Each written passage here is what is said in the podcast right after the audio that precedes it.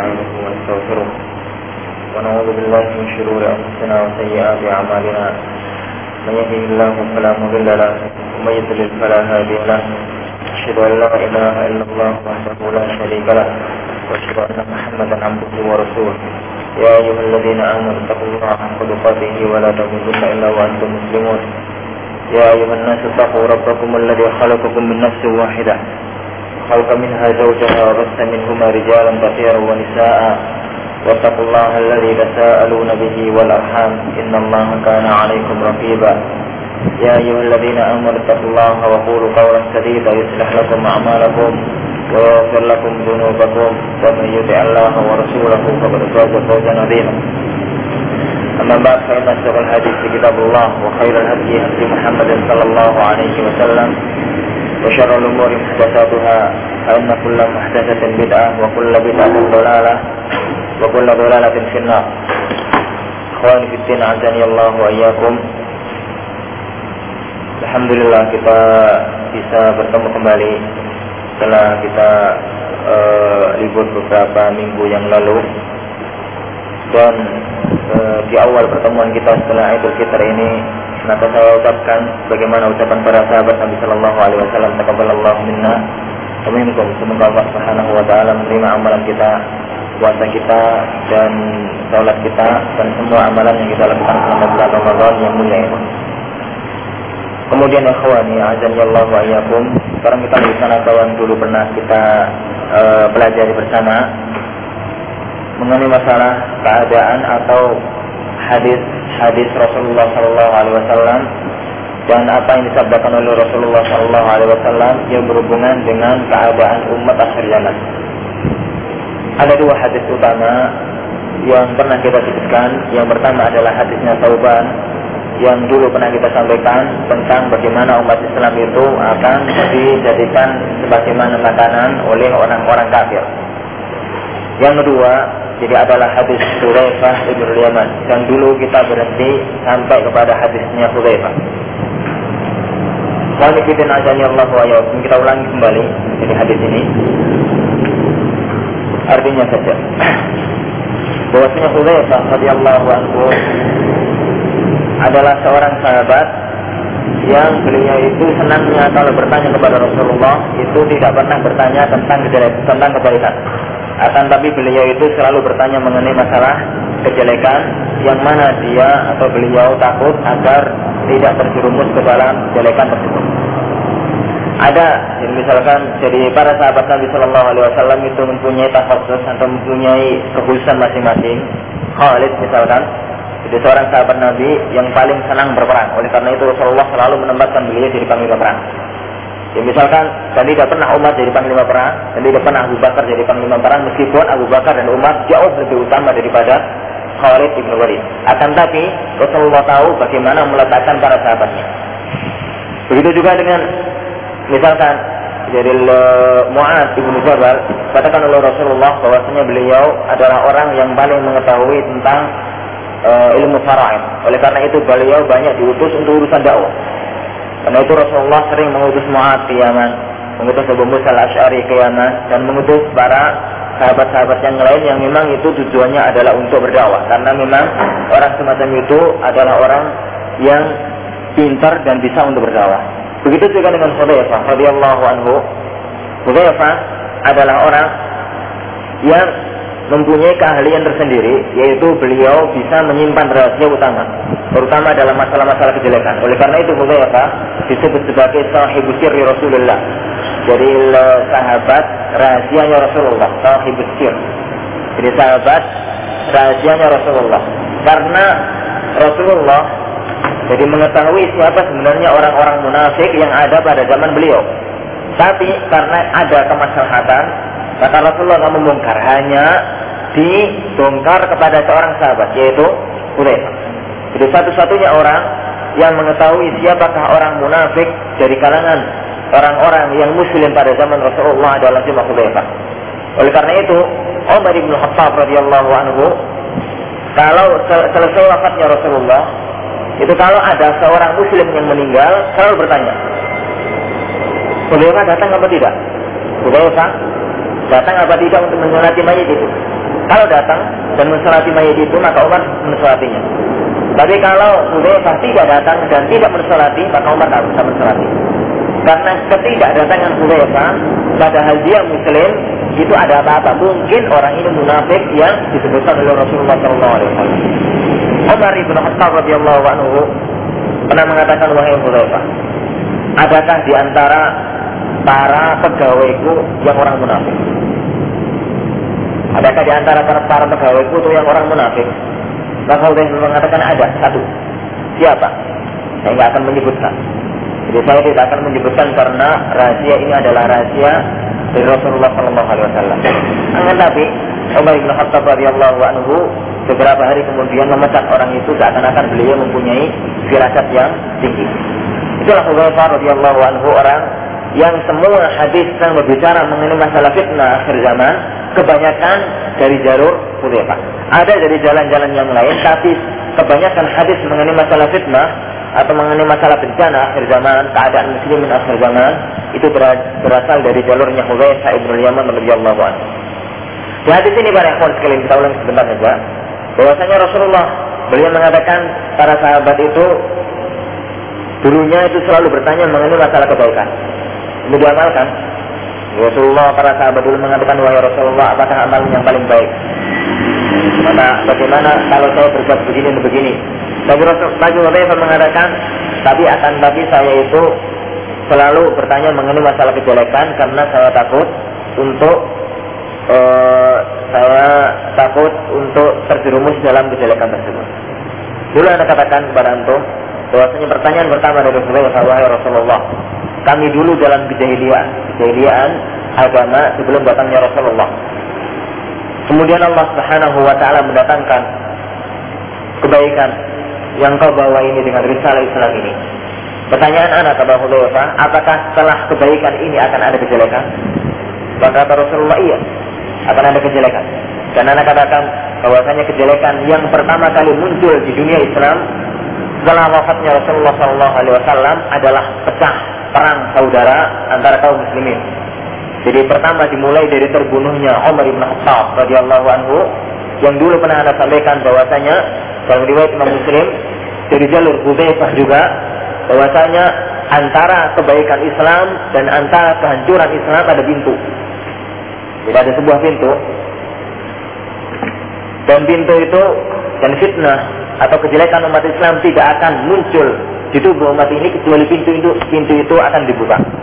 Dan pintu itu adalah Umar ibn Khattab. Dan kata Hudzaifah bahwasanya pintu itu dihancurkan dan bukannya dibuka. Dalam artian, jadi terbunuhnya Umar di tangan Abu Lu'lu' al-Majusi, di tangan Abu Lu'lu' al-Majusi itu adalah pintu fitnah terbuka. Dalam artian, setelah kematian Umar ibn Khattab, maka banyak sekali muncul fitnah-fitnah yang ada. Dan horib ya kawan, dan sangat horib sekali kalau anda tahu bahwasanya kematian Umar ibn Khattab radhiyallahu anhu, hari di mana beliau wafat itu adalah hari yang dirayakan oleh orang siapa? Orang Syiah.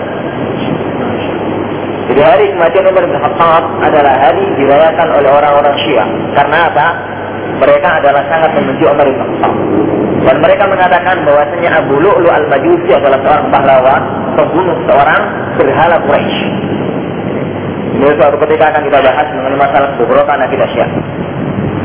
Kemudian saya katakan bahwasanya kejelekan pertama yang dulu pernah saya sampaikan, bahwasanya kejelekan pertama tubuh umat Islam adalah sejak terbunuhnya Umar, bagaimana riwayat Imam Muslim.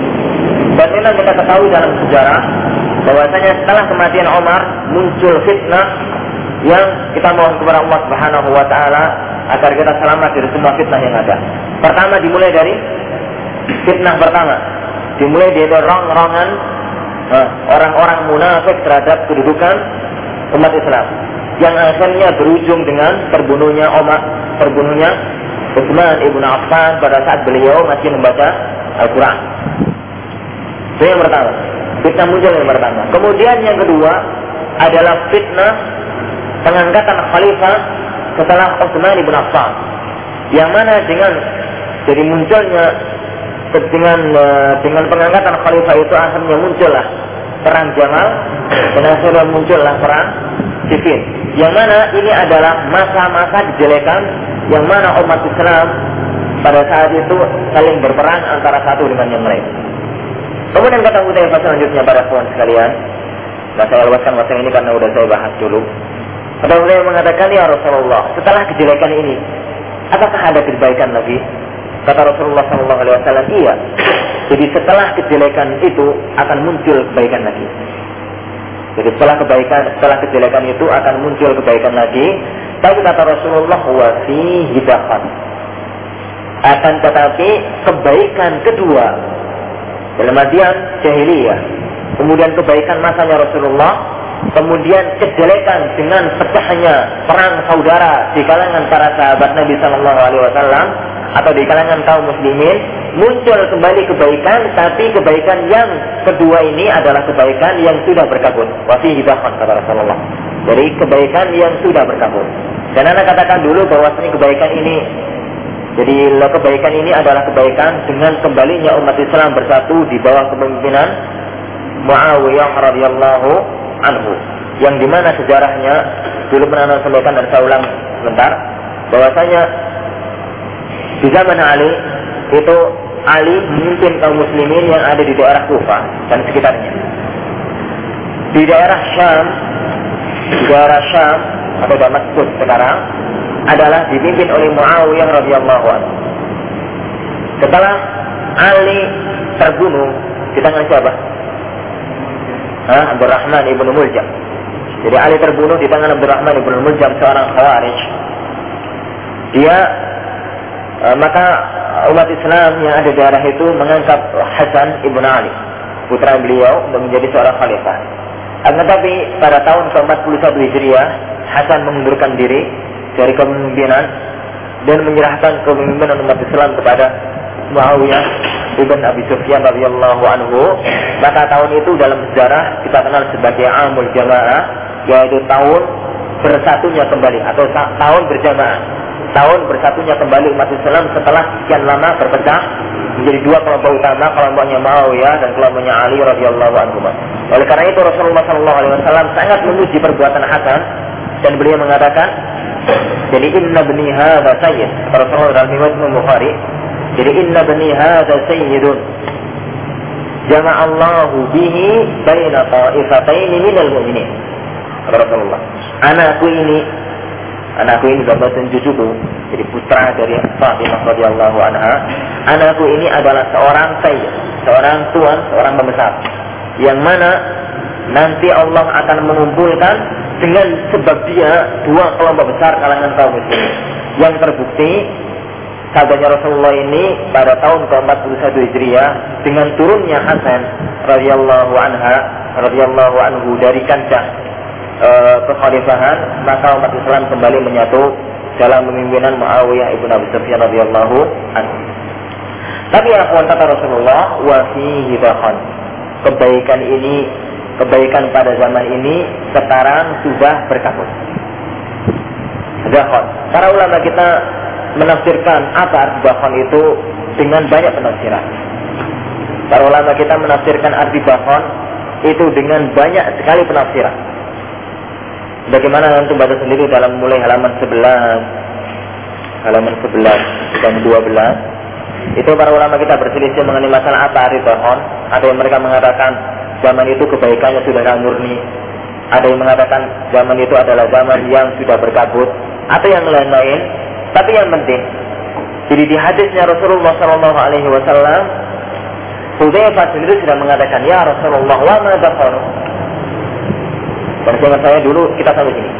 Jadi apa kabutnya itu? Jadi kebaikan yang ada pada kalangan kaum muslimin pada zaman itu berkabut. Apa kabutnya? Jadi sudah sudah tidak murni. Apa yang menyebabkan saat itu kaum muslimin sudah tidak murni dalam kebaikannya? Kata Rasulullah shallallahu alaihi wasallam, jadi kaumun, saat itu ada kaum, yastannuna bi ghairi sunnati wa yahduna bi ghairi hadi.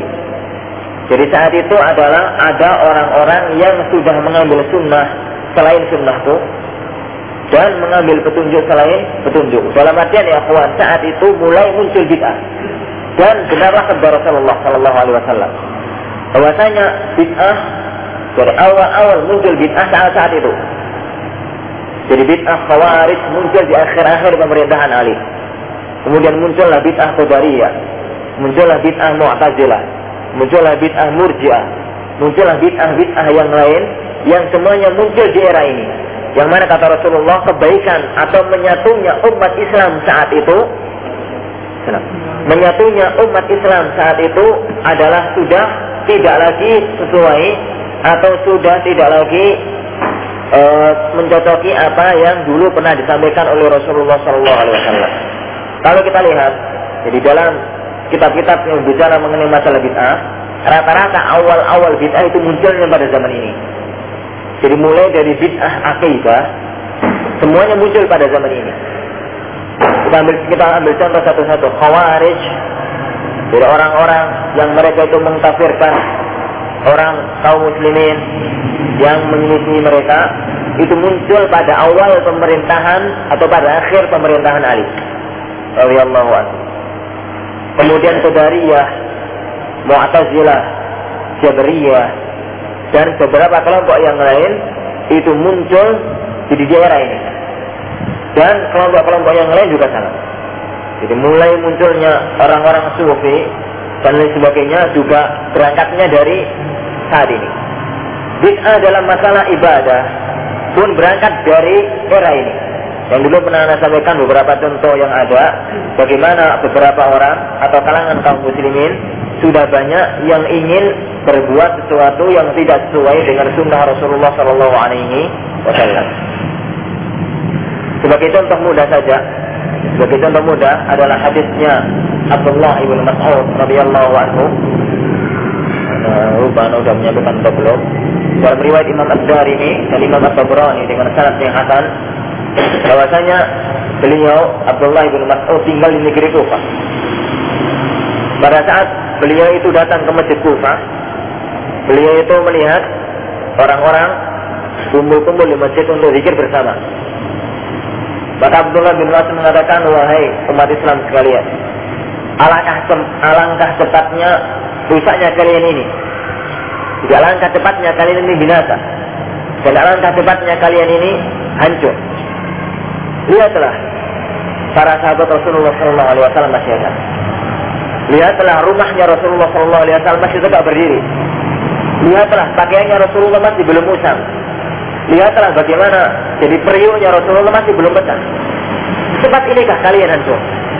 Maka kata mereka, ya Aba Abdurrahman, ya Abdullah bin Mas'ud, kami zikir bersama ini untuk sebuah kebaikan. Kami menginginkan dengan perbuatan ini sebuah kebaikan. Maka kata Abdullah bin Mas'ud, berapa orang, beberapa berapa banyak orang yang menginginkan kebaikan tapi tidak akan mendapatkannya kecuali dengan saran, dengan jalan yang itu sesuai dengan sunnah Rasulullah Sallallahu Alaihi Wasallam. Itu bid'ah dalam masalah ibadah, bid'ah dalam masalah salat, bid'ah dalam masalah puasa, bid'ah dalam masalah lain, itu rata-rata muncul pada era ini.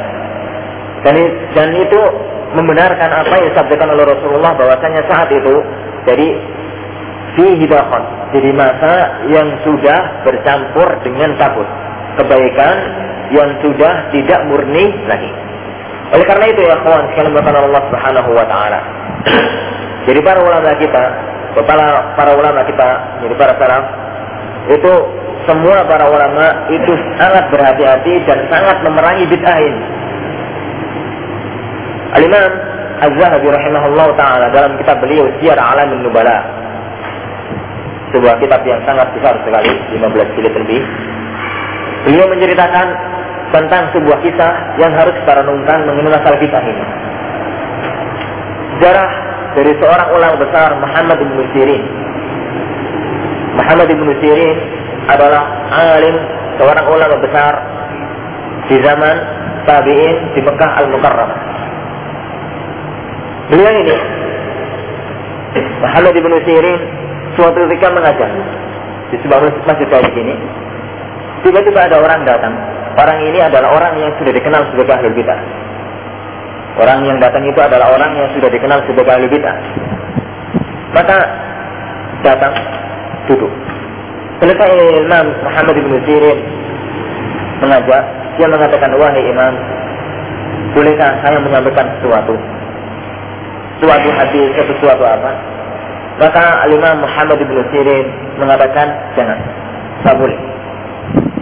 Ya Imam, beliau mengatakan wahai Imam Muslim, jadi uh, izinkan saya untuk menyampaikan sedikit saja, mungkin setengah hadis atau apa, sedikit saja. Maka dengan dekat Imam bin Sirin mengatakan tidak, jangan sampaikan sesuatu dari kamu atau jangan perdengarkan kepada kami yang berasal darimu meskipun sedikit. Engkau yang pergi dari sini atau kami yang buat. Bola ketegasan dari Imam Ibnu Sirin. Beliau mengatakan, wahai Rasul, kalau engkau ngotot, pilih di antara dua. Kalau engkau masih tetap di masjid ini, kami yang buat. Atau kalau kami masih di masjid ini, engkau pergi. Tidak ada pilihan antara keduanya. Ketegasan dari Imam Muhammad Ibnu Sirin mengenai masalah bagaimana bersikap kepada kebid'ahan ini. Dan perbuatan ini sangat disetujui oleh Imam Az-Zahabi dalam kitab beliau Syiar Al-Alam Nubala, dan dia mengatakan benarlah sikapnya Imam Muhammad bin Sirin. Karena apa? Li'annal quluba dha'ifah wasyubahu khatta'ah, kata beliau. Karena hati manusia itu lemah. Jadi hati manusia itu lemah dan syubhat itu sangat kuat sambarannya. Jadi syubhat itu adalah sangat kuat sambarannya. Oleh karena itu, kawan sekalian melakukan Allah Subhanahu Wa Taala. Jadi bid'ah ini yang dikatakan oleh Rasulullah, kebaikan pada zaman Muawiyah itu sudah berkabut. Yang mana kabutnya adalah kabut bid'ah, ini harus kita hindari. Benar-benar antum hindari. Jadi para ulama kita dua, Imam Al-Auza'i mengatakan, jadi idza salaka mubtadi'un tariqan fasluk anta tariqan akhar. Jadi kalau ada seorang ahlul bid'ah yang lewat suatu jalan, kamu lewat jalan yang lain. Ini uh, bukan harus begitu kan, tapi ini adalah sebuah uh, sebuah bagaimana dulu kita, para ulama kita bersikap. Lihatlah Imam Al-Auza'i. Jadi lihatlah Imam Muhammad bin Sirin. Lihatlah bagaimana para ulama-ulama kita dalam memerangi masalah ini, dalam memerangi uh, masalah kebid'ahan ini. Tapi pembahasan ini luas ya kawan sekalian. Jadi kita nggak akan bahas masuk pembahasan ini. Insyaallah Subhanahu Wa Taala, kalau Allah mengizinkan kita akan memasukinya dengan terperinci. Karena kekhawatiran anak, jadi karena masalah ini adalah masalah panjang. Jadi kita jangan tergesa-gesa menghukumi orang itu ahlul bid'ah atau perbuatan itu bid'ah sebelum punya ilmu. Jadi jangan-jangan jadi yang kita katakan bid'ah itu nggak bid'ah, dan jangan-jangan yang kita tetap sebagai ahlul bid'ah itu bukan ahlul bid'ah. Jadi masalah ini butuh ilmu dan kita dibimbing oleh para ulama kita mengenai masalah ini. Tapi yang penting, saya sampaikan masalah ini hanya ingin menyatakan bahwasanya bid'ah muncul di awal era Islam, sudah muncul, yaitu yang dikatakan oleh Rasulullah wa fihi zahar, yaitu kebaikan yang sudah bercampur dengan kabut. Kemudian kata Hudzaifah selanjutnya, kata Hudzaifah selanjutnya kepada Rasulullah, ya Rasulullah, setelah kebaikan yang sudah bercampur dengan kabut itu. Jadi setelah kebaikan yang sudah bercampur dengan kabut itu, apakah akan ada kejelekan lagi? Maka kata Rasulullah, iya. Jadi setelah zaman kebaikan yang sudah berkabut itu akan ada kejelekan lagi. Kemudian kata Rasulullah, saat itu, di saat itu akan ada du'atun ala abwabi jahannam, man ajabahum ilaiha qadhafuhu fiha. Jadi setelah zaman yang umat Islam itu bersatu, tapi sudah muncul bid'ah, akan ada zaman yang jauh lebih parah kejelekannya. Yang mana saat itu adalah, jadi saat itu adalah banyak sekali doa para penyeru. Jadi para orang-orang yang mengajar, mereka berlabel dai, mereka berlabel mubalik, mereka berlabel intelektual, mereka berlabel apa saja dengan bahasa-bahasa yang sangat e, menyolok.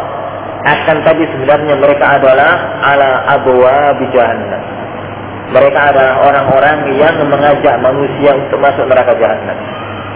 Barang siapa yang mengikuti ajaran mereka, maka akan masuk kepada neraka jahannam, akan dilemparkan ke neraka jahannam. Dan ini ya kawan yang paling ditakuti oleh Rasulullah sallallahu alaihi wasallam. Dan riwayat Imam Tirmidzi dan riwayat Imam At-Tirmidzi dengan sanad yang hasan dari Rasulullah bahwasanya Rasulullah mengatakan, "Innama akhwafu ma akhafu 'alaikum." Ditulis, "Innama akhwafu ma akhafu 'alaikum al-a'immatul mudhillin." Kata beliau. Jadi innama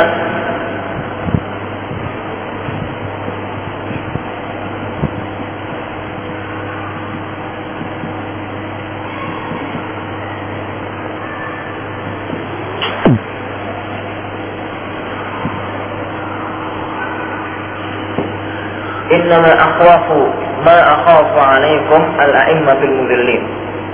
Al-a'immatul mudhillin. Bahwasanya yang paling ana takutkan.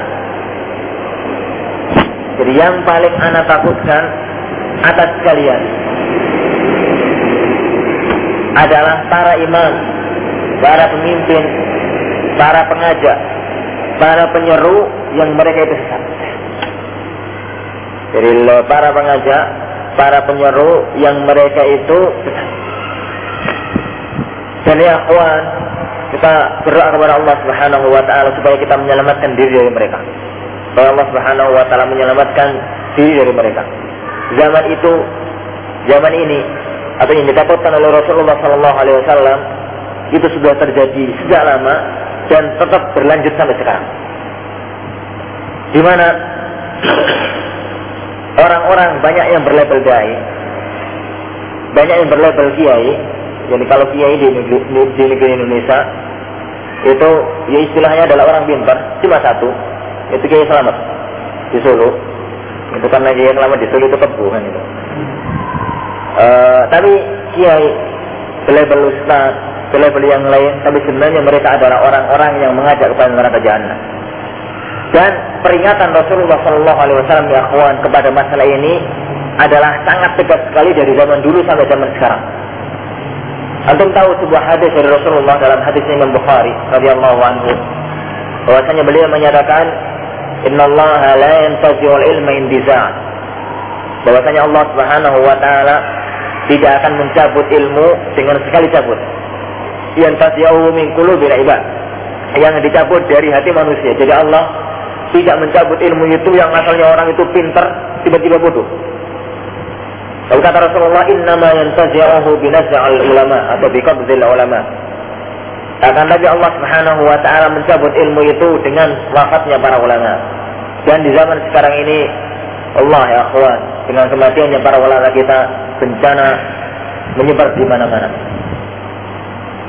Masyayikh kita, para ulama kita yang wafat dalam waktu kurun yang sangat, jadi dalam kurun waktu yang sangat dekat sekali, membawa bencana yang besar pada umat Islam. Wafatnya Syekh Abdul Aziz bin Abdullah bin Bah, yang mana beliau adalah alim kibar, ulama besar kita.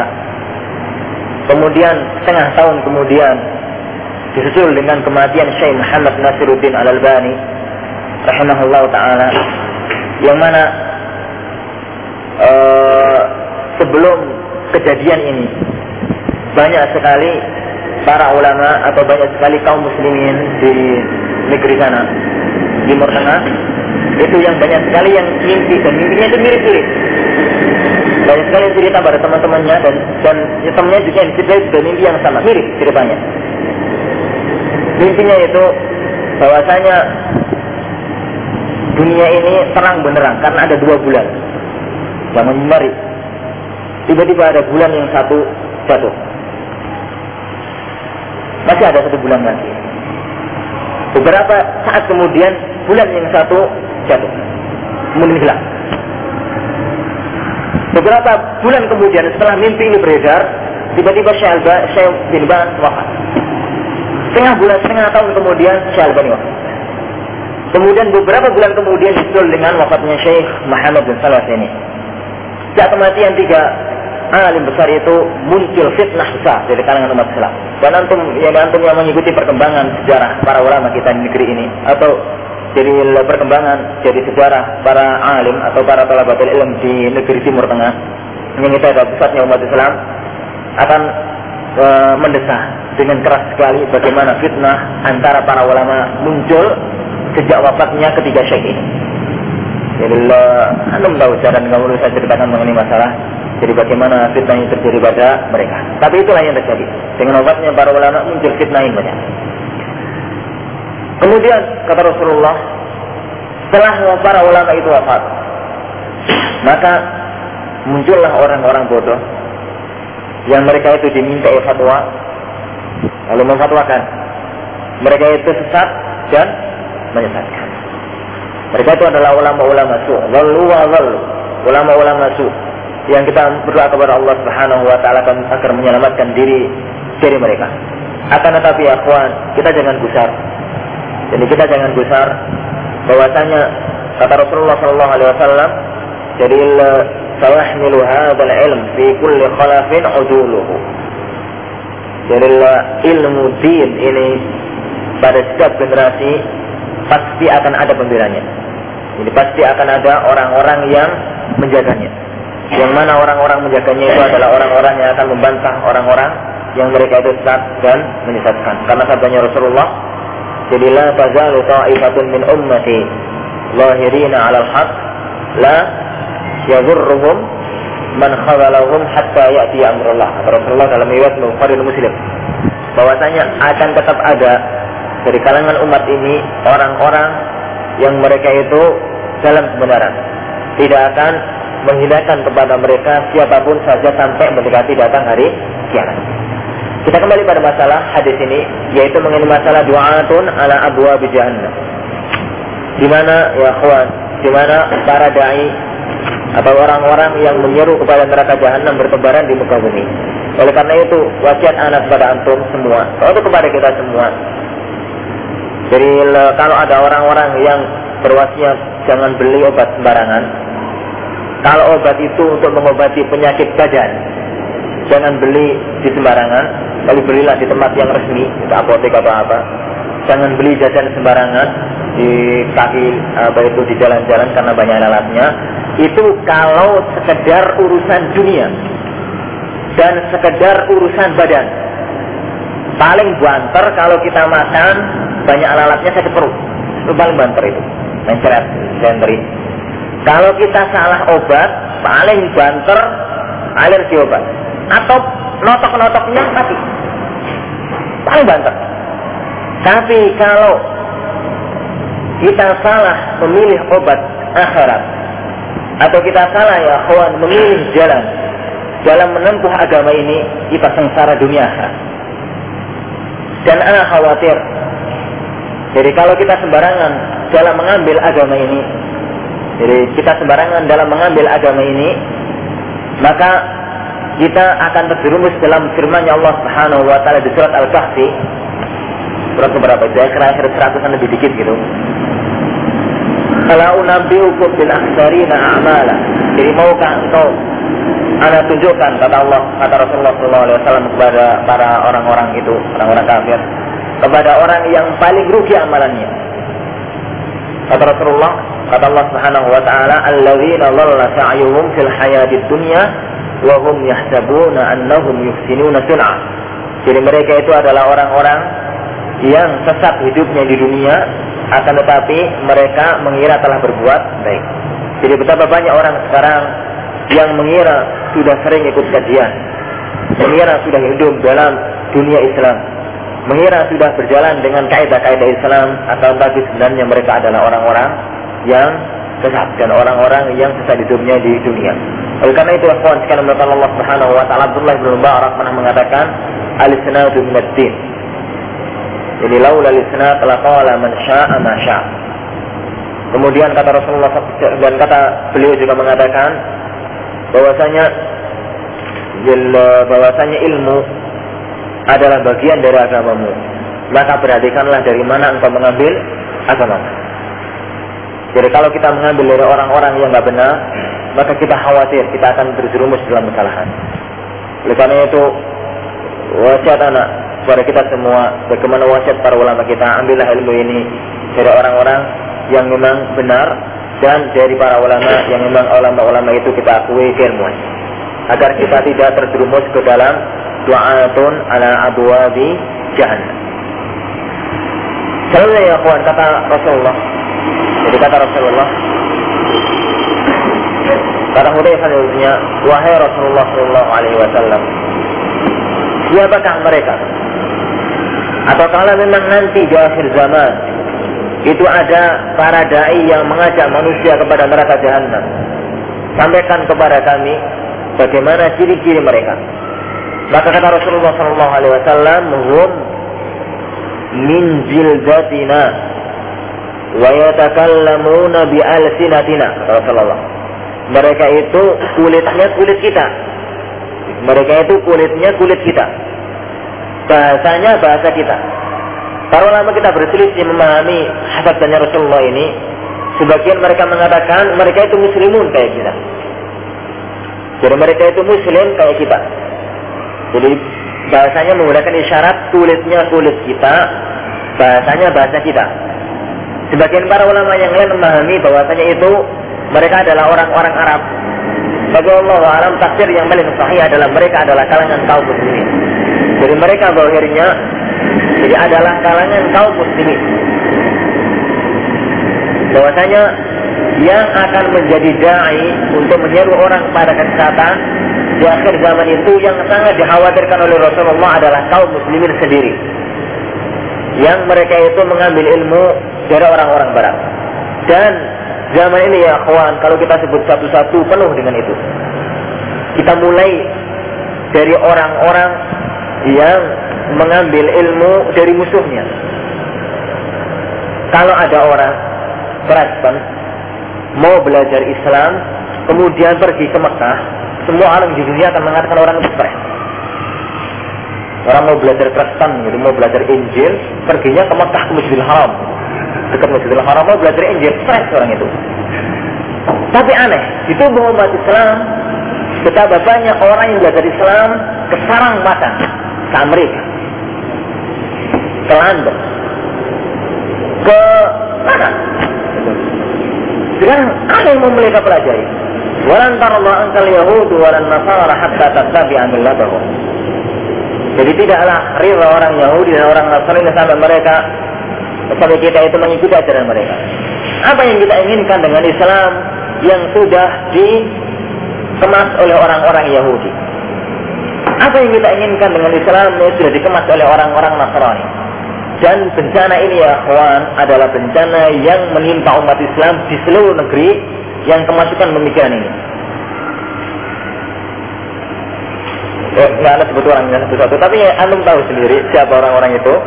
Bahwasanya mereka jadi setiap kali misalkan, jadi saat kita mengatakan ada saja jadi masalah-masalah baru yang dimunculkan sehingga seakan-akan Islam itu tidak dikenal kecuali dari mereka. Anda pernah dengar sebuah sama, Allahu a'lam, bahwasanya orang semacam itu dia akan mengatakan, dia mengatakan bahwasanya akan datang suatu ketika Islam atau umat Islam akan belajar agama atau akan belajar Islam itu dari orang-orang barat. Yang aneh ini membuat orang itu orang membuat orang itu berkata semacam itu, dia menyampaikan sebuah hadis yang dia mengatakan hadis ini, hadis itu adalah tidak akan datang hari kiamat hatta ya'udal arabu hallara'a wa marja. Disebutkan bahwasanya tidak akan datang hari kiamat sampai negeri Arab yang gersang itu kembali hijau dan bagus. Hadis itu sahih dan ini adalah salah satu tanda hari kiamat, bahwasanya hari kiamat, tanda-tanda hari kiamat adalah kembalinya negeri Arab menghijau kembali, dan saat ini sudah ada. Sekarang ini negeri Arab tak ada di luar. Kalau antum pergi ke sana, jarang menemukan padang pasir, terutama di Riyadh, di Mekah, di Madinah, di kota-kota besar menghijau kayak kita. Dan itu adalah salah satu tanda hari kiamat. Pencerang itu mengatakan, saya saja sebut orangnya karena salah satu tokoh di Surabaya.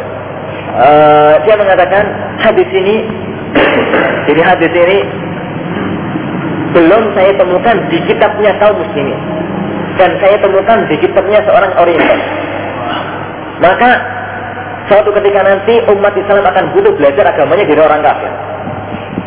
Maka saya mengatakan dalam hati, antum yang kecil, hadis itu termuat dengan luas sekali dalam semua kitab berbicara tentang hari kiamat. Antum nggak pernah bicara, nggak pernah baca kitabnya Imam Ibnu Katsir dalam mengenai masalah an-nihayah fil manahij wal kitab. Dia nggak pernah bicara, paling tidak lihatlah kitabnya Syekh Sulaiman Al-Ashqar tentang masalah al-qiyamah al-kubra dan suara. Lihatlah kitab para ulama yang berbicara mengenai masalah kiamat, hadis itu ada.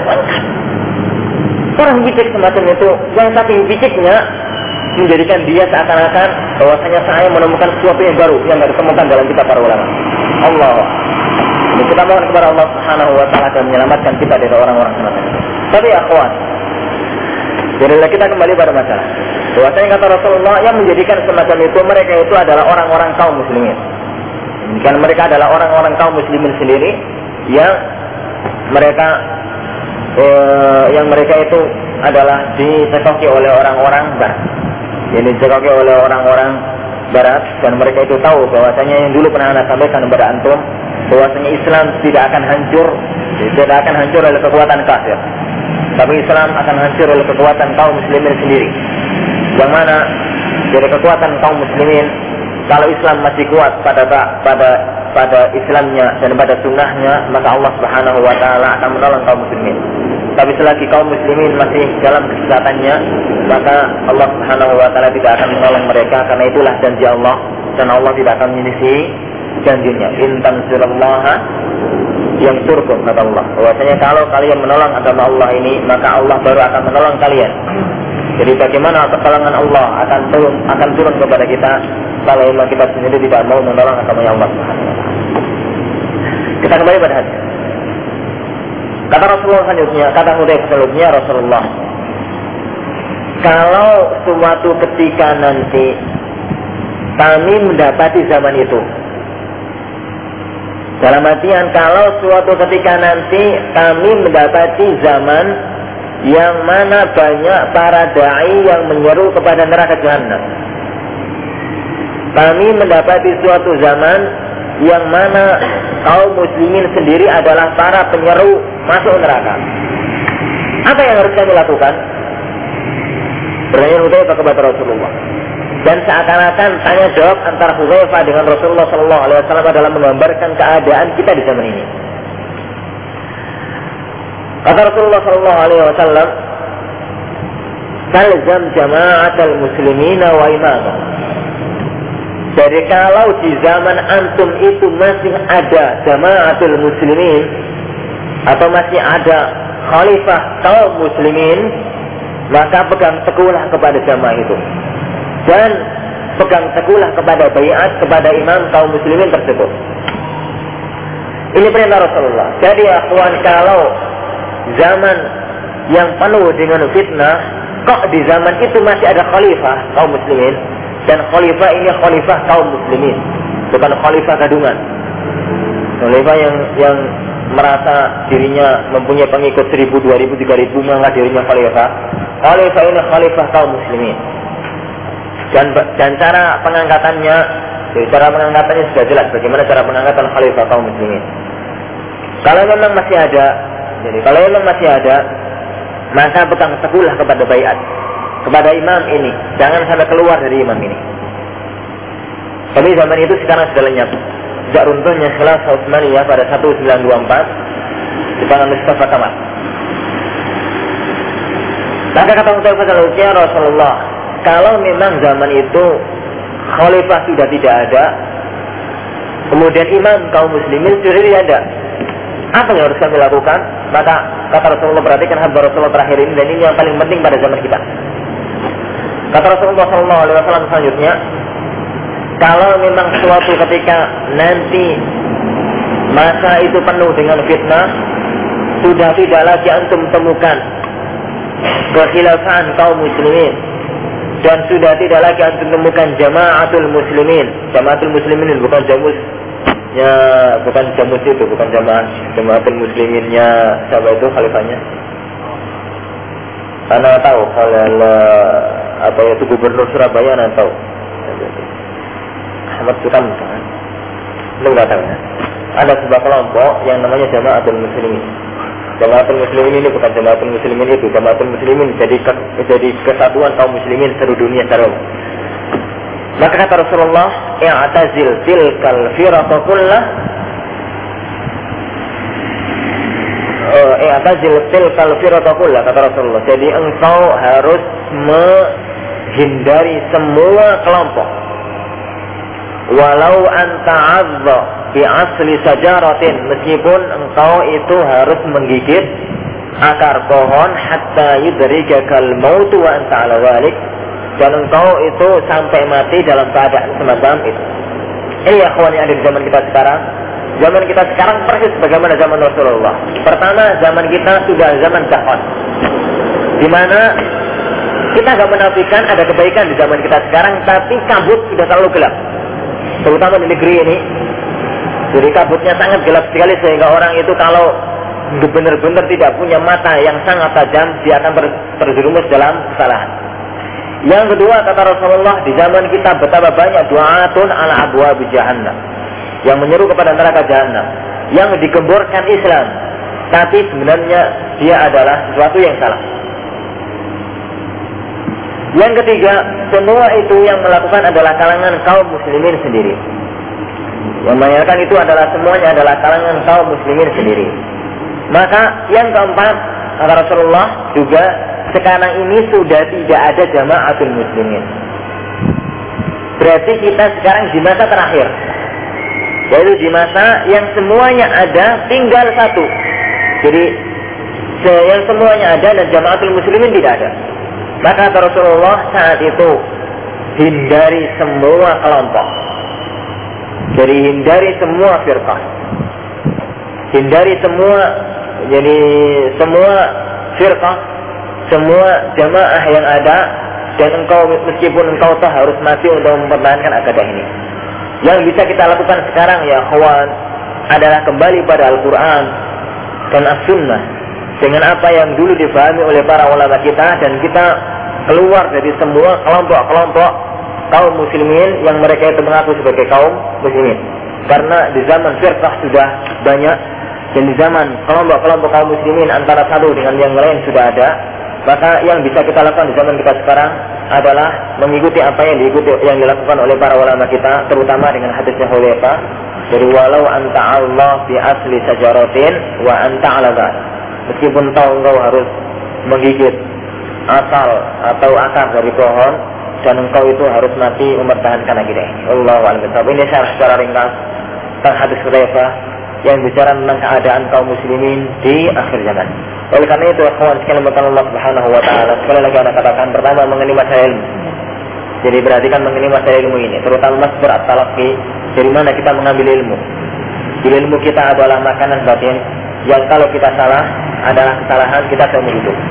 Jangan sampai ada, ada yang berpikir, jangan sampai ada yang kedua.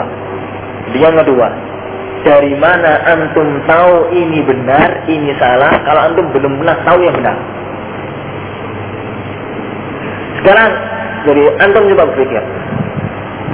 Jadi kalau antum pertama kali belajar, pertama kali belajar belum pernah tahu akidah. Di hadapan antum, pertanyaannya, antum anggaplah keluar dari hutan gitu, kerja, jadi I Q-nya seratus lebih gitu. Tapi uh, dia sudah pintar baca, dia baru masuk Islam. Kemudian dia bertanya di mana Allah, mengenai masalah akidah, di mana Allah Subhanahu wa taala. Dia diturunkan pada dia satu kitab. Ana enggak mau satu kitab. Semua kitabnya kaum muslimin dari semua kelompok satukan ke saya. Saya. Dari kelompoknya Syiah satu, kelompoknya Asy'ariyah satu, kelompoknya Ahlussunnah satu, kelompoknya yang lain semuanya satu, dibaca semua masing-masing. Sampaikan orang ini pada kebenaran. Sampaikan orang ini pada kebenaran. Sulit. Kalau memang bisa, sangat sulit sekali. Dari mana dia tahu bahwasanya ini yang benar dan itu yang salah? Kalau memang, jadi kalau memang dia itu mempelajari dari masalah itu. Jadi kalau ada yang berdasar pada kita, bagaimana dengan Syekhul Islam Ibnu Taimiyah rahimahullahu taala, yang mana beliau menguasai semua ilmu, dari mulai ilmu yang ilmu yang paling benar sampai ilmu yang paling salah. Jadi beliau menguasai semua ilmu, sampai ilmunya jadi sampai jadi kelompoknya filsafat bingung menghadapi Syekhul Islam. Karena beliau jadi kalau sedang berdebat itu beliau mampu menyampaikan dalil atau mampu menyampaikan hujahnya ahli falsafah atau ahli filosof yang belum pernah terbetik dalam pikirannya. Sebagaimana disampaikan oleh kitab dalam kitab beliau yang sangat agungda Aruzul Aql wa Naql, sebuah kitab yang sangat besar. Tapi sampai, sampai saat ini anak belum bisa baca kitab itu. Kata karena kata Syaikhul kata Imam Ibnu Qayyim bahwasanya Imam Ibnu Qayyim punya sebuah kitab yang namanya Bara' Ta'arudul Aql wa Naql. Jangan seseorang itu mencoba membaca kitab itu kecuali penyelam ulum, kalau enggak mau tenggelam. Dan anak bukan penyelam ulum, jadi takut tenggelam. Tapi yang penting, jadi Syaikhul Islam Ibnu Qayyim rahimahullahu taala, jadi beliau tahu kebenaran dulu, baru kemudian mempelajari yang salah untuk dibantah.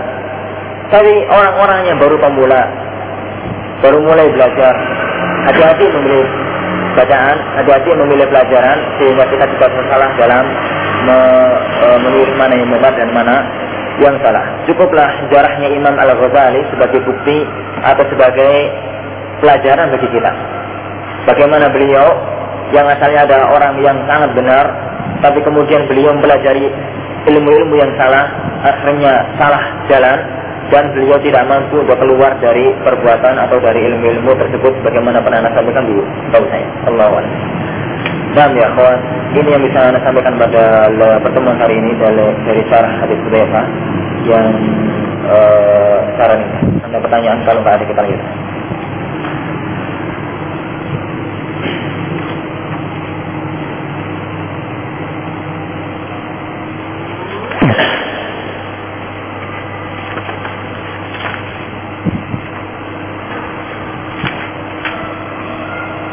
Anda baca sendiri yang ada kitabnya Syarah Hadis Hudzaifah itu dari uh, halaman uh, sampai halaman ke dua puluh satu.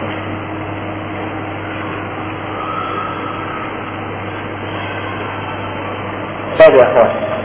Kita lanjutkan sekarang pada hadis yang ketiga, hadis dari Abu Hurairah radhiyallahu anhu pada hadis yang ke dua puluh, pada halaman ke dua puluh.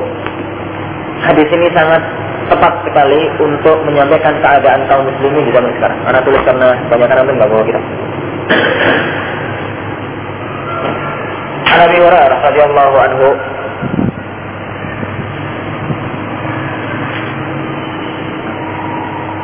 anak nggak biasa nulis dengan tulisan.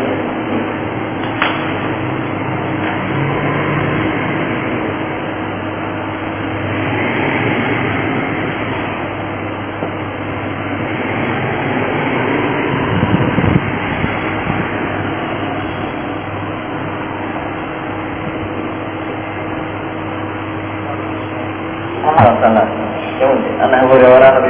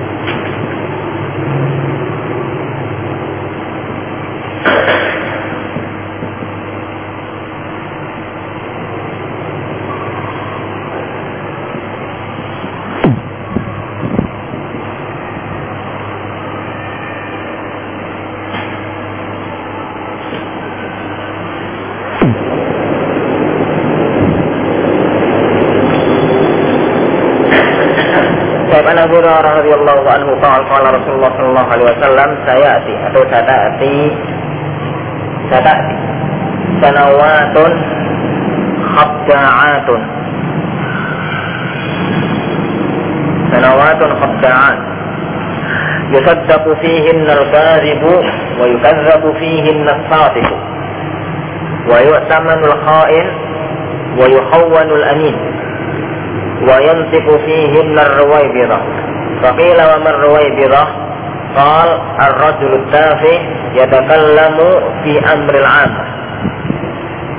Sebuah hadis ya akhwat yang menunjukkan pertama tentang kenabian Rasulullah sallallahu alaihi wasallam. Beliau menyatakan saya sih, akan datang suatu ketika atau akan datang suatu masa yang mana semua hadis yang kalau datangnya atau bahasanya itu saya sih, akan datang menunjukkan bahwasanya masa itu di zaman Rasulullah belum ada dan akan ada di zaman akhir zaman.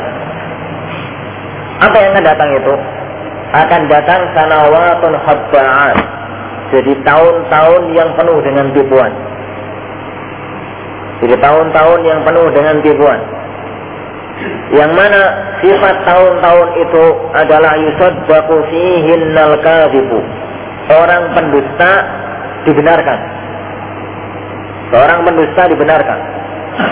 Wa yukazzabu fihinnas shadiqu. Dan seorang yang jujur didustakan.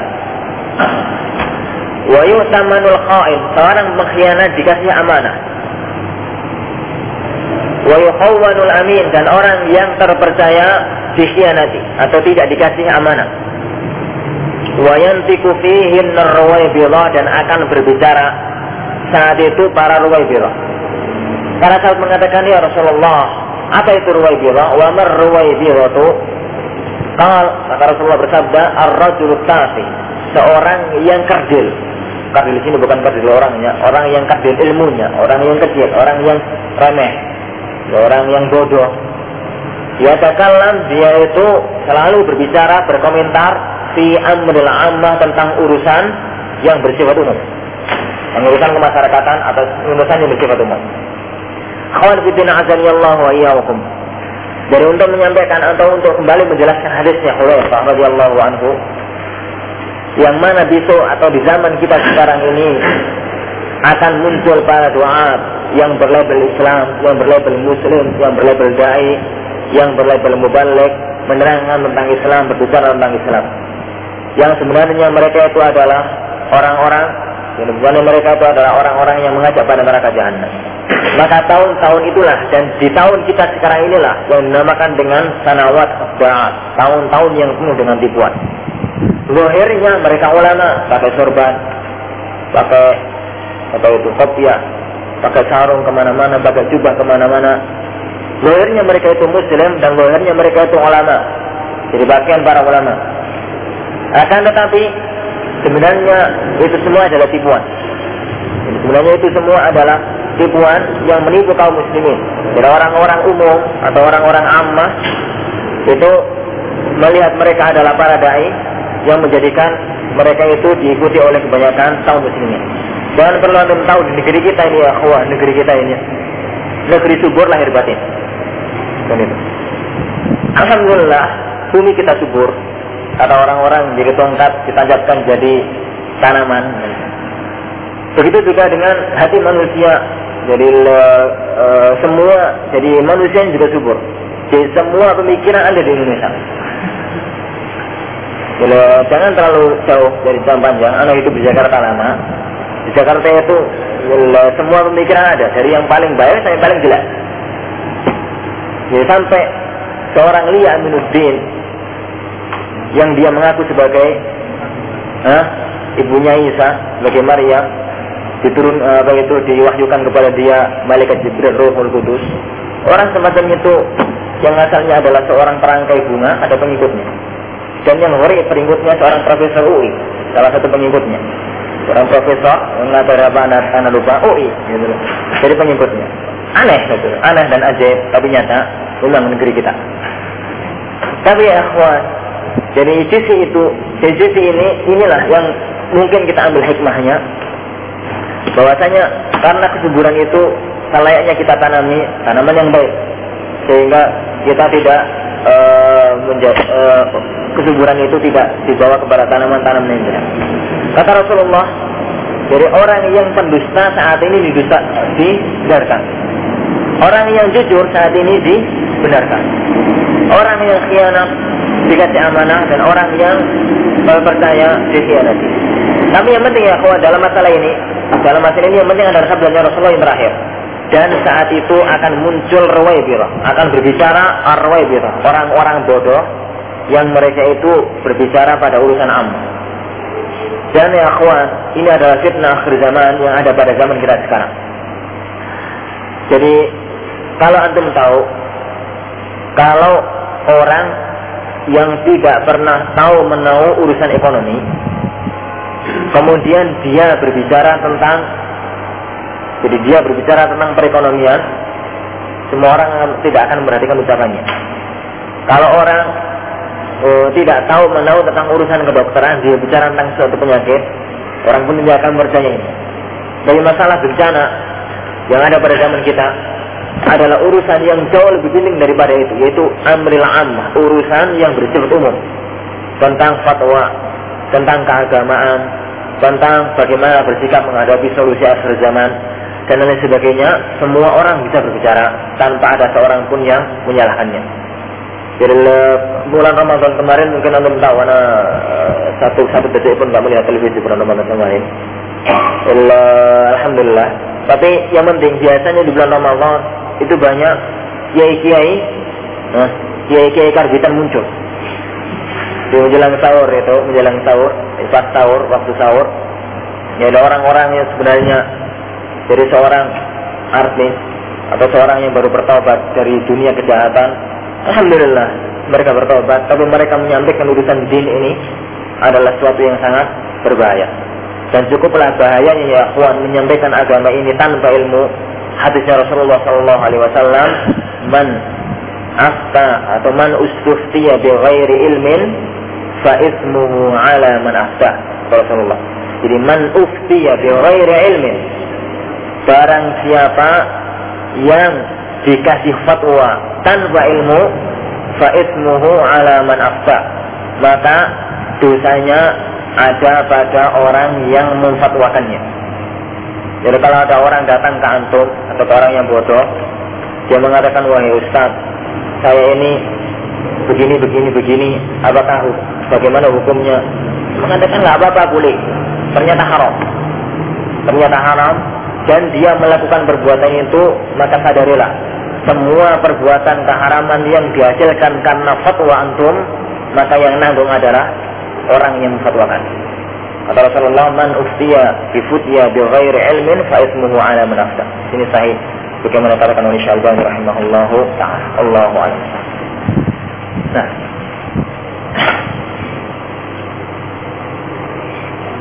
ini akhwan, jadi dua hadis yang berbicara tentang keadaan manusia yang ada di akhir zaman. Hadisnya Sauban yang dulu pernah kita sampaikan, dan hadisnya Hudzaifah yang hari ini kita sampaikan. Allah Allah. Mana yang tanya kan? Yang bertanya saya.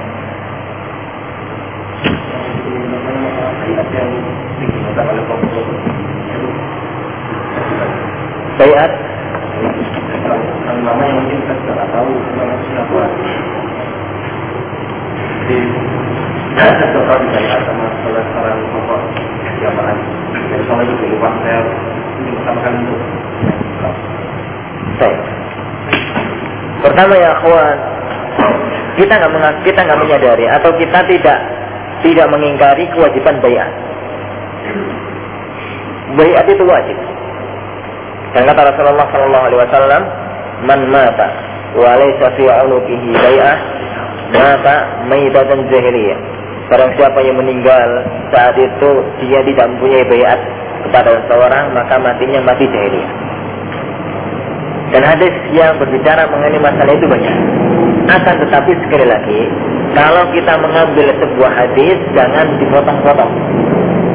Ini yang sangat berbahaya sekali. Jadi mereka, orang-orang yang nggak tahu apakah mereka itu ikhlas, mereka itu benar, jadi tujuannya, ataukah mereka itu benar-benar kepengen menyesatkan. Karena semua kelompok sesat di akhwan, dikatakan oleh bahwasanya semua kelompok sesat di dalamnya mesti ada tiga. Pertama, jadi ada tokoh yang mereka itu tahu sesat, tapi karena ada kepentingan tertentu, tendensi tertentu, maka mereka mengajak orang untuk memasuki kelompoknya karena memang ada kepentingan. Yang kedua, orang-orang awam, orang-orang bodoh yang karena dia lahir di situ, besar di situ, ya ikut. Dan orang ini yang kedua. Yang ketiga, orang-orang yang tertipu. Sebenarnya dia itu orang saleh, orang yang menginginkan kebaikan, tapi karena saking kuatnya syubhat dan saking kuatnya tipuan, maka orang itu tertipu untuk mengikuti ajaran tersebut. Jadi semua kelompok sesat mesti ada tiga orang ini. Sampai Syiah sekalipun ada di Iran sekarang. Jadi tokoh-tokoh yang mereka tahu bahwasanya mereka sesat, tapi tapi e, tidak mau untuk keluar dari dari kesyiahannya ada. Masyarakat umum, para petani kecil yang di Iran, mereka apa akidahnya? Syiah. Para petani, para tukang beca di Iran Syiah. Kecil mereka itu Syiah. Mereka hanya karena terlahir di kalangan Syiah jadilah Syiah. Ada sebagian orang yang mereka sebenarnya orang-orang saleh, para ulama yang mereka menginginkan kebaikan tapi terjebak dalam akidah Syiah. Yang pertama ya kawan, anak katakan bahwasanya yang kita bahas yang kita bahas sekarang adalah para tokoh yang mereka itu adalah orang-orang yang menginginkan atau orang-orang yang ingin menyesatkan umat. Bahwasanya mereka itu seringnya, jadi mereka itu seringnya adalah mengambil sebagian hadis, membuang hadis yang lain. Permisalan mereka tidak jauh daripada permisalan jadi orang-orang ahlul bid'ah yang mereka itu sholat. Jadi kalau kita kalau mereka itu sholat maghrib empat rakaat atau sholat sholat bid'ah, sholat sholat rawaib atau apa, kita larang. Sholat semacam itu nggak sah. Ada ayat apa itu? Atau contoh yang lain akan. Jadi kalau kita jadi permisalan mereka tidak jauh dengan orang-orang yang menyatakan kamu itu jangan sholat. Karena apa? Jadi karena sholat itu celaka. Dalilnya fawailul musallin, celakalah orang-orang yang sholat. Sampai sini benar, fawailul musallin, celakalah orang-orang yang sholat. Kemudian permisalan mereka tidak jauh daripada permisalan orang-orang yang mengatakan Allah itu nggak punya malu. Dalilnya innallaha la yastahi, bahwa Allah itu tidak punya malu. Sampai situ benar.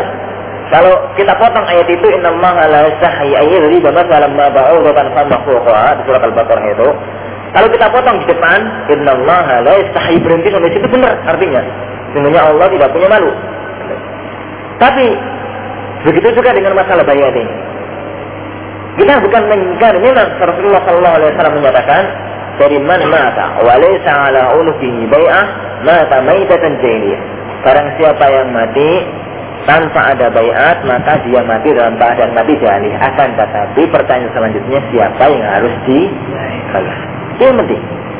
Kata Rasulullah, oleh karena itu Rasulullah sangat mengajarkan pada saat umat ini benar-benar terpecah belah. Tadi hadisnya Hudzaifah, benar-benar terpecah belah, benar-benar hancur. Kalau saat itu masih ada imam kaum muslimin, talzam jama'atul muslimina wa imamahum. Jadi pegang teguhlah bayat kepada imam kaum muslimin. Apapun keberadaan orang ini, orang ini fasik, orang ini fajir, yang penting dia masih muslim dan dia pemimpin kaum muslimin secara umum, pegang bayat dia. Jangan keluar dari bayat orang semacam ini. Tadi kata Rasulullah selanjutnya, kalau memang zaman itu sudah tidak ada dan itu zaman kita sekarang, kata Rasulullah, bukan perintah Rasulullah apa? Dalam hati saudara tadi. Rasulullah bukan mengatakan kalau sudah tidak ada imam kaum muslimin, kalian itu bayatlah kepada imam-imam. Yang kecil-kecil itu bukan perintah itu Rasulullah. Rasulullah menyatakan, "I'tazil tilkal firqa kullah." Hindari semua kelompok, meskipun toh engkau itu harus mati untuk mempertahankan akidah. Jangan katakan yang. Jadi yang yang salah. Pertanyaan selanjutnya adalah kepada siapa kita wajib bayat? Bayat wajib. Kalau ada pimpinan kaum muslimin, Allah Ta'ala sekarang muncul khalifah, maka kita hari ini juga wajib bayat. Tapi masalahnya sekarang belum ada khalifah dan belum ada kekuatan kaum muslimin secara umum, yang mana ya kita tidak bisa berbayat kepada seorang pun juga, sebagaimana di hadisnya Rasulullah sallallahu alaihi wasallam dan riwayat lainnya. Allahu a'lam. Nah,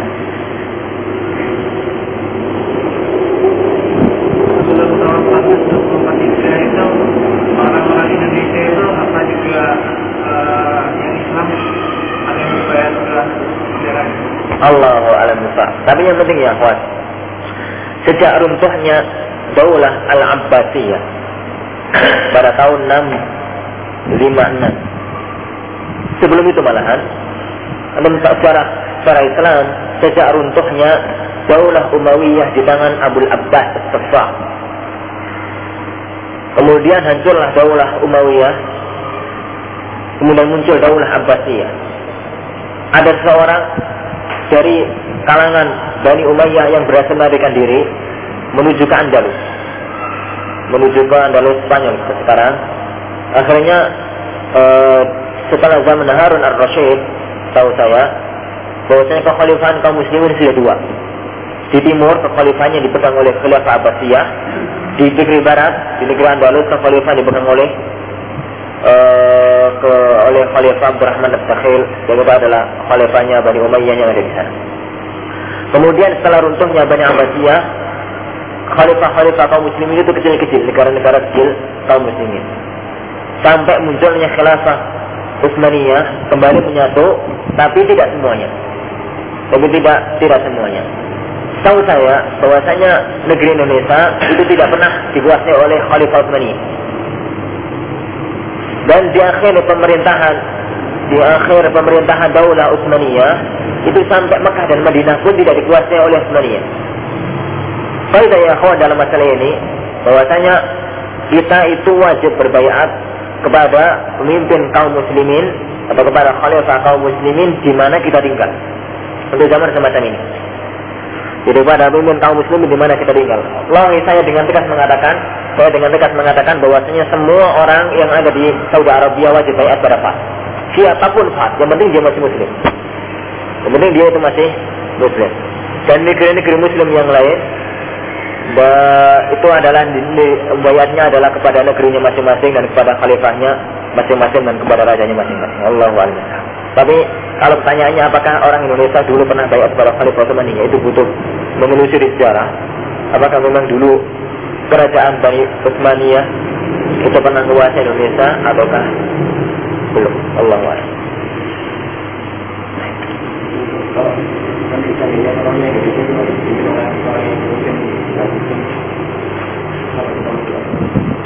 Kalau dipimpin oleh seorang yang bukan Muslim, maka tidak wajib taat. Tapi masalah ini masalah pandangan, antum jangan megang ucapan saya tidak wajib taat, karena bolehnya kita itu keluar kepada seorang khalifah, kepada seorang pemimpin meskipun entah dia itu pemimpin kafir, butuh syarat-syarat berat. Yang intinya adalah syarat. Jadi kita menimbang antara maslahah dan madar, antara maslahah dan madar. Jadi kalau kita tidak taat kepada pimpinan itu madaratnya lebih besar, maka jangan keluar. Adapun kalau kita itu keluar, e, kalau kalau kalau e, tidak ada madarat sama sekali mungkin, tapi madaratnya jelas besar. Madaratnya jelas besar. Masalah ini masalah masalah panjang yang dibahas secara luas oleh Syaikhul Islam Ibnu Taimiyah rahimahullah taala dalam siasat syariah, dalam politik Islam karangan Imam Ibnu Taimiyah rahimahullah taala. Allahu a'lam.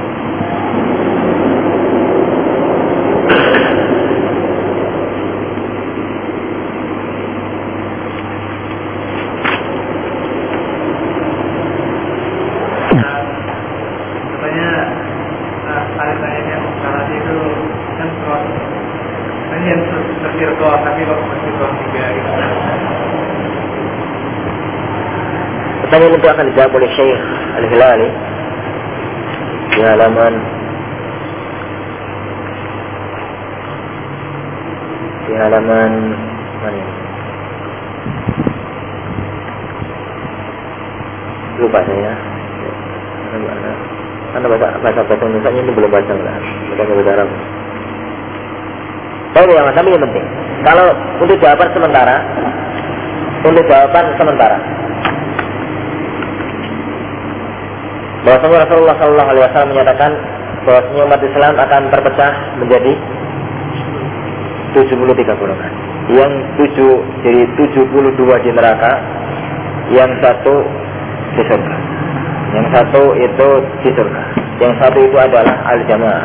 Jadi kelompok yang namanya al-jamaah. Saya katakan sekali lagi bahwasanya kalau jadi kalau yang antum maksud dengan firqah itu adalah sebuah jamaah yang punya manhaj yang jelas, yang punya kaidah yang jelas, maka iya. Bahwasanya kita jadi adalah sebuah ya, kalau berkatakan sebuah firqah nggak juga sih. Jadi kita adalah sebuah jamaah yang menginginkan untuk kembali kepada Al-Quran dan As-Sunnah dengan apa yang dulu disami oleh para ulama kita. Jadi kita nggak punya pemimpin. Jadi sangat membedakan, kita nggak punya pemimpin. Jadi siapa yang mendirikan manhaj atau dakwah salafiyah? Siapa yang mendirikan? Nggak ada kan itu. Nggak ada yang mendirikan. Karena ini adalah silsilah, silsilah para ulama dari zaman sahabat Nabi Sallallahu Alaihi Wasallam sampai sekarang. Jadi mata rantai yang nggak terputus. Jadi berbeda dengan firqah-firqah yang lain, yang di mana ada firqah, di situ ada pemimpin dan wajib taat kepada pemimpin. Itu itu jawaban sementara. Untuk jawaban secara luasnya akan dibahas satu persatu oleh Syekh Al-Hilal rahimahullah taala. Dan kita sabar untuk sampai pada yang dibahas oleh beliau. Allahu a'lam. Eh, sampai sampai di sini dulu dan uh, kita tutup dengan doa kafaratul majlis. Subhanakallahumma wa bihamdika asyhadu an la ilaha illa anta astaghfiruka wa atubu ilaik.